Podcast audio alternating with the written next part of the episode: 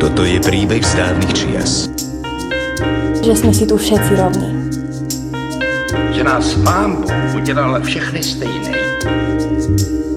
Tak čo budeme robiť? Hm? No práve. Milé podcasterky, milí podcastery, je tu nový diel No práve.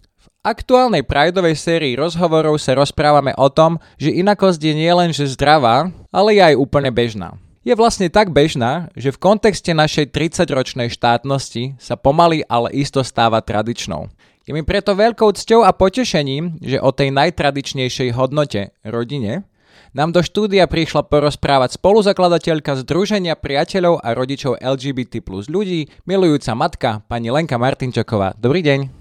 Dobrý deň, prajem. Ďakujem veľmi pekne, že ste prišli. Už sa začínate aj tak viacej prejavovať v médiách. Ja som čítal viaceré rozhovory, keď som sa pripravoval na dnešný podcast a veľmi ma zaujal váš príbeh.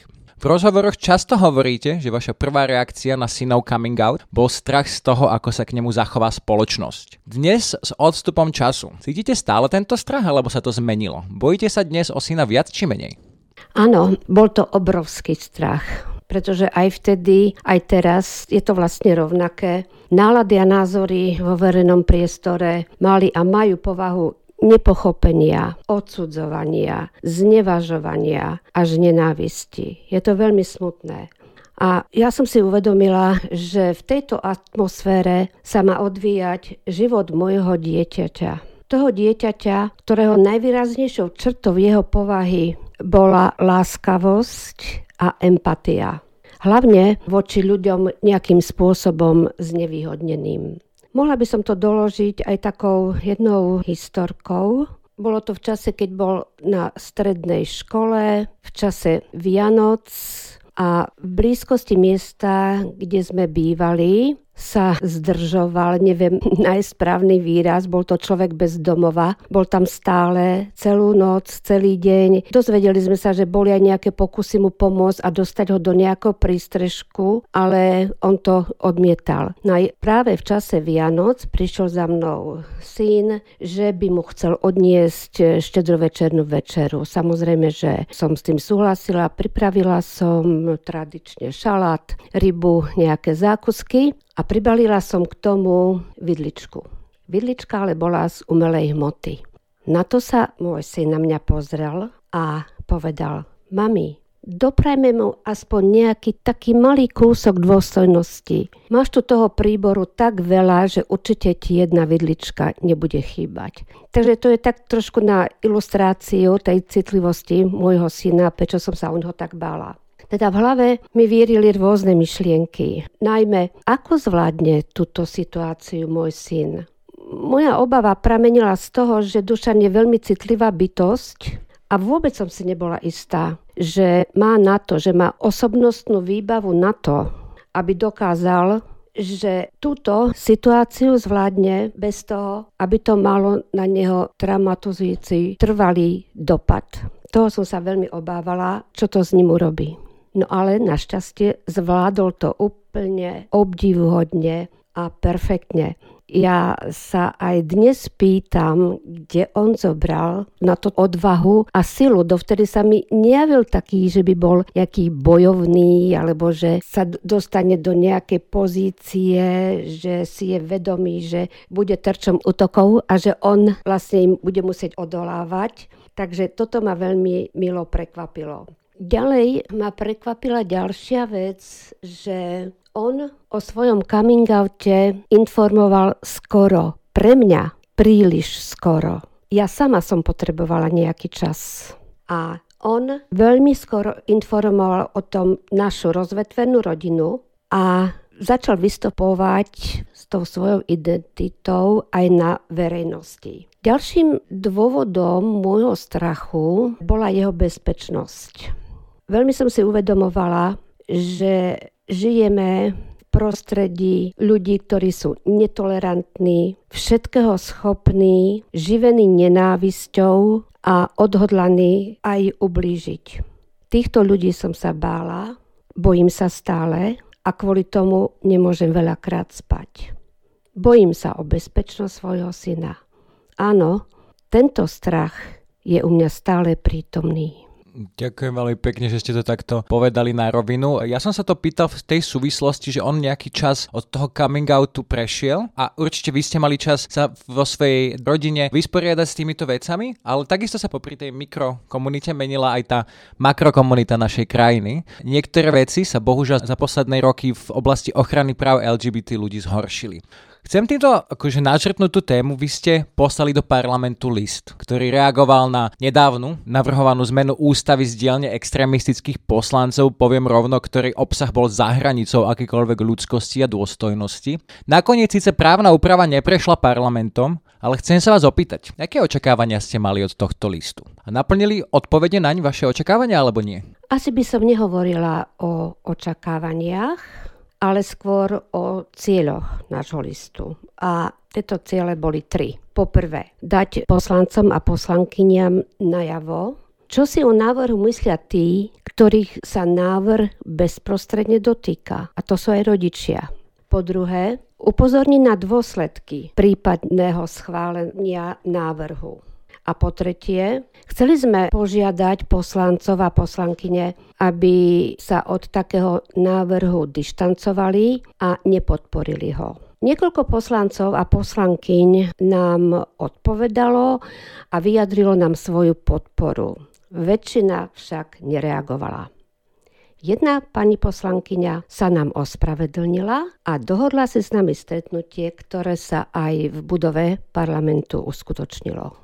Náš otvorený list má aj druhý rozmer a myslím si, že tento rozmer je ešte dôležitejší, pretože mal byť apelom na verejnosť, takým malým občianským aktivizmom. A to je to, čo nás veľmi príjemne prekvapilo. Pod náš list sa podpísalo viac ako 9000 ľudí.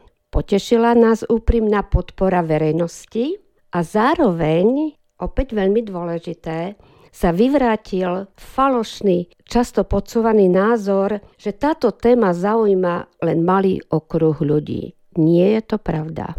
Ďakujem veľmi pekne, že ste to takto pekne pozitívne zhrnuli. Ja chcem len pripomenúť, že otázky ľudských práv nemôžu byť otázkou nejakého väčšinového hlasovania. To my tu stále pripomíname, že práva menšín pravdepodobne už z povahy veci nikdy nebudú otázkou nejakej väčšinovej politickej vôle, a predsa len je dôležité pripomínať a pochopiť to, že menšinové témy sú témami nás všetkých. Mimo iné tieto menšinové témy v poslednej dobe zahrňajú aj možno taký vzťah viery a tolerancie k inakosti. Mali sme jeden z dielov tejto série rozhovorov s evangelickou farárkou Ankou Polskovou, s ktorou sme sa bavili práve o tomto vzťahu a rešpektu a viery. Podľa vašich vyjadrení v rozhovoroch, ktoré ste zatiaľ poskytli, ste stále praktizujúca veriaca.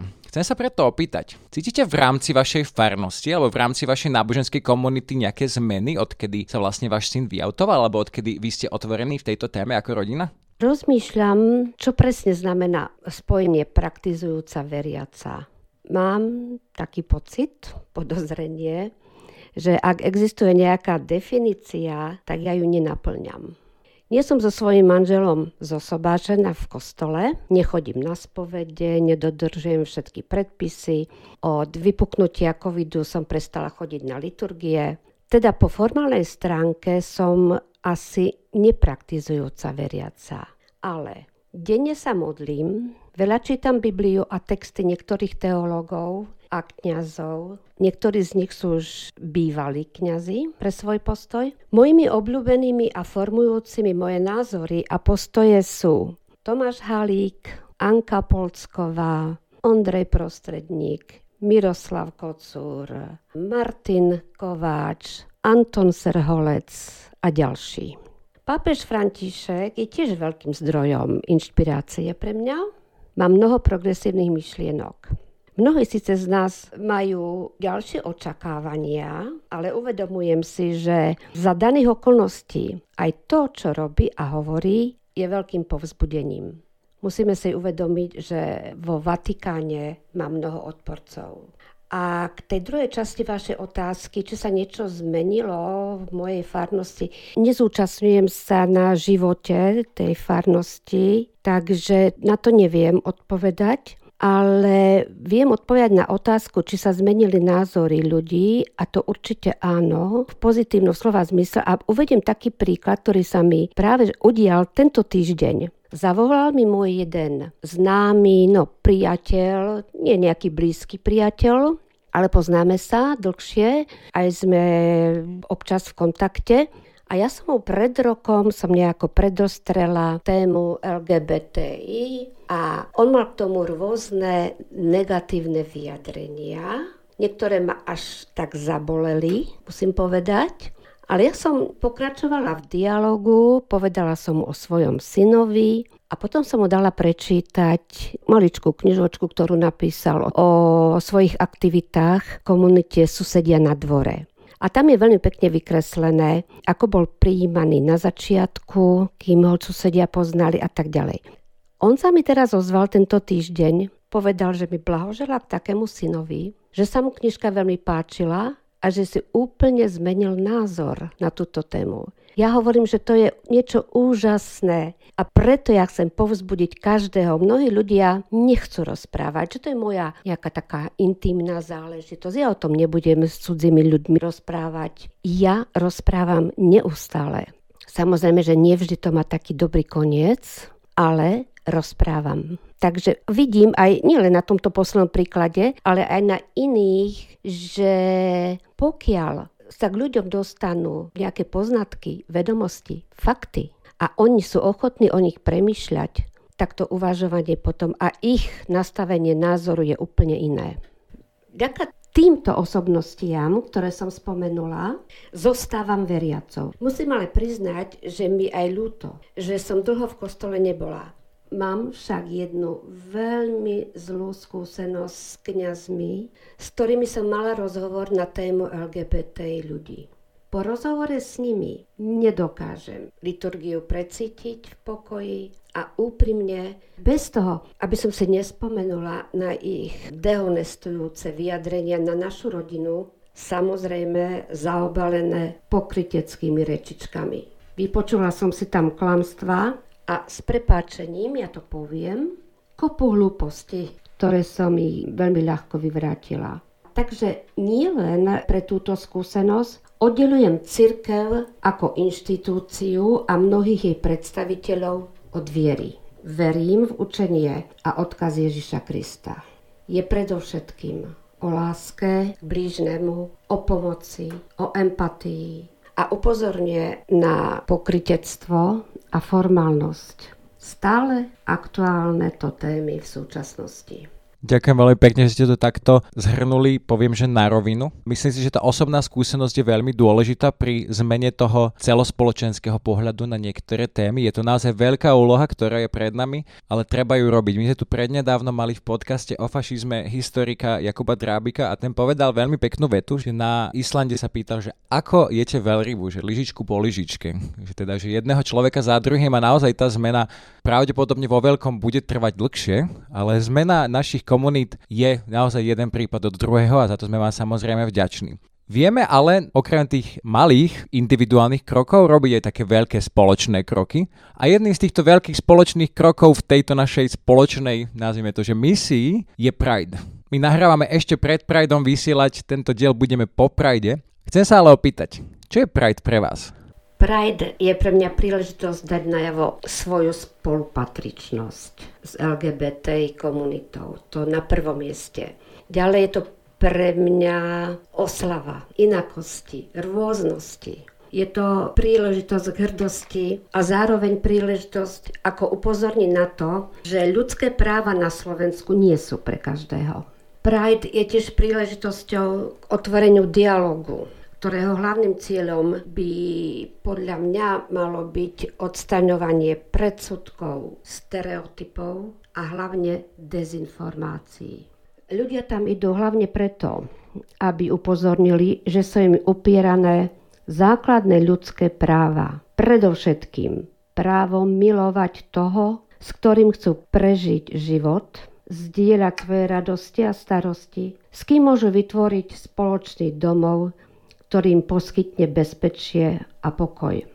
Nehovoriac o právnej stránke ľudských práv. Ešte by som zdôraznila, prečo je tak dôležité rozprávať o tejto komunite, aký to má ďalší benefit. Uvedomíme si, že táto téma má celospoločenský presah a dopad, pretože výraznou mierou formuje a určuje podobu a fungovanie celej našej spoločnosti. Dôležité je však zdôrazniť, že to isté platí nielen o LGBT komunite, ale aj o iných minoritách.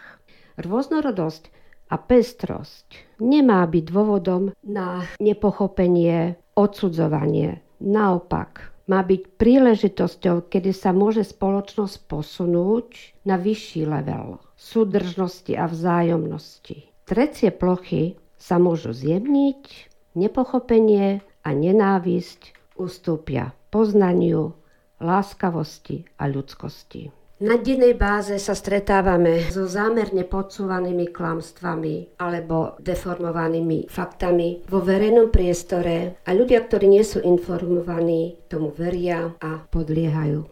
Také príklady, kedy sa podsúva niečo, čo čím nie je. Môžem uviesť také ustálené spojenie ohrozenie tradičnej rodiny. No pozrime sa na toto slovné spojenie.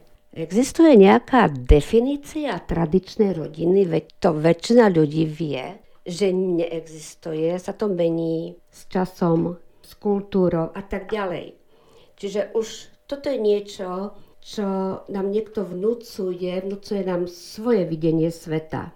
Ďalej, v tomto spojení je slovíčko ohrozenie. Ja sledujem veľmi veľa médiá vôbec, ale mne ešte nikto nevysvetlil, aké ohrozenie, v čom je to ohrozenie. Ja si pamätám na jednu diskusiu, bolo to dávno, myslím, to bolo v čase pred referendum. Pán Chromik dostal otázku, ako konkrétne LGBTI ľudia ohrozujú rodinu? Mlčal. On to nevedel vysvetliť. On mlčal a zase iní sa uchýľujú nejakým domnelým hrozbám. Oni si ich vymýšľajú, že čo bude, ak to. To sú len domnelé hrozby a zatvárajú si oči pred tým, že už existujú skúsenosti vo svete s dúhovými rodinami a tak ďalej. A sú to práve naopak veľmi dobré skúsenosti, ktoré práve umožňujú rozvoj tých detí, dávajú im všetko, čo potrebujú a je to na prospech celej spoločnosti. Ďalšie často používané je veta, že koho to zaujíma? Veď to nikoho nezaujíma, pretože ich je tak málo. Nie je to pravda. Títo ľudia majú súrodencov, majú rodičov, starých rodičov, bratra a tak ďalej a tak ďalej. To je veľká komunita. A toto všetko oni s nimi prežívajú. Takže to zaujíma mnohých ľudí. A ešte by som k tomu doplnila takú poznámku, že aj tí, ktorí si teraz myslia, že koho to zaujíma, možno v budúcnosti to bude zaujímať aj ich, pretože aj oni budú mať v rodine niekoho z tejto komunity. Ďalej, nech si to nechajú do svojej spálne. Často počúvame túto vetu. Podľa mňa plnohodnotný vzťah dvoch ľudí redukujú títo ľudia na spálňu. No je mi ich veľmi ľúto. Keď toto tak majú vo svojich životoch. Ďalšie také kliše. Vysoká promiskuita. A prosím vás pekne, odkiaľ to berú? Sú na to nejaké dáta? Ja o nich neviem. Ďalšia vec, na ktorú by som chcela upozorniť, že často počujeme, ešte nedozrel čas tejto spoločnosti. A kedy dozrie? Keď nás úplne prevalcuje nepochopenie a nenávisť, to už bude neskoro. A na záver by som chcela povedať, že práve naopak, vernosť a trvalý vzťah niektorých LGBT ľudí, ktorých osobne poznám, môže byť nasledovania hodným príkladom pre ostatných. Ďakujem veľmi pekne, že ste takto opísali, že hodnoty tradičnej rodiny naozaj nemajú nič s tým, kto je akého pohľavia, ale skôr je to otázka úcty, rešpektu a intimity vo viacerých oblastiach ako len v posteli. Ďakujeme pekne, že ste to takto ľudsky povedali. Na záver sa vás chcem opýtať, už keď máme teda odkaz tým odporcom, Chcel by som sa opýtať, aký je váš odkaz všetkým ostatným, respektíve všetkým nám, väčšinovej spoločnosti, čo by sme mali robiť inak, aby sa na Slovensku žilo LGBT osobám lepšie? Nemám rada také nejaké jednoznačné odpovede alebo odporúčania, ale pre seba by som to zhrnula asi do takých dvoch bodov. Väčšinová spoločnosť by sa mala viac podielať na vytváraní a príjmaní skutočného, pravdivého obrazu LGBT ľudí.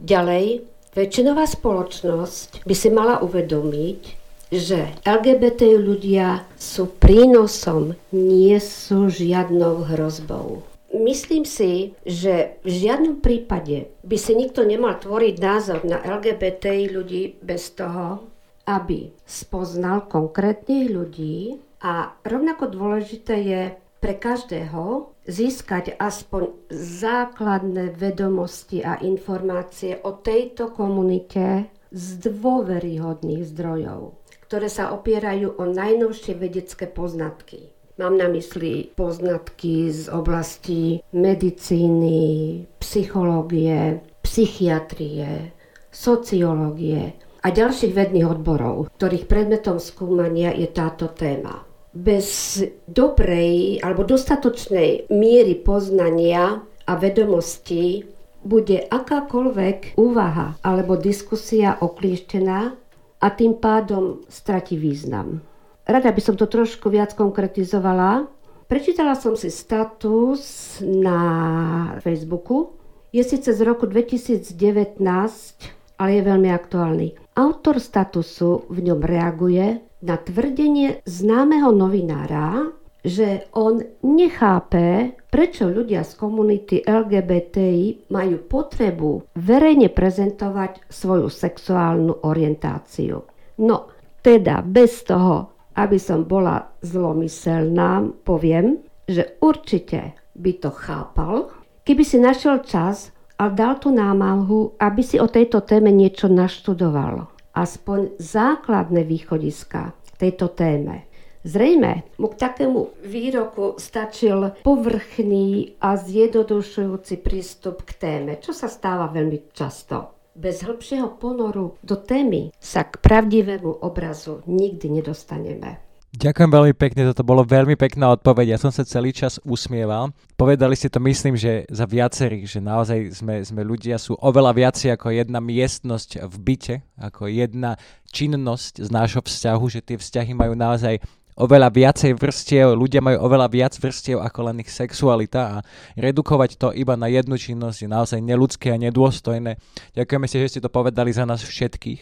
Ďakujem aj za celý rozhovor, bola to príjemne strávená polhodinka. Ďakujem aj za váš čas a ochotu prísť ku nám do štúdia, povedať to z takého ľudského, pekného hľadiska.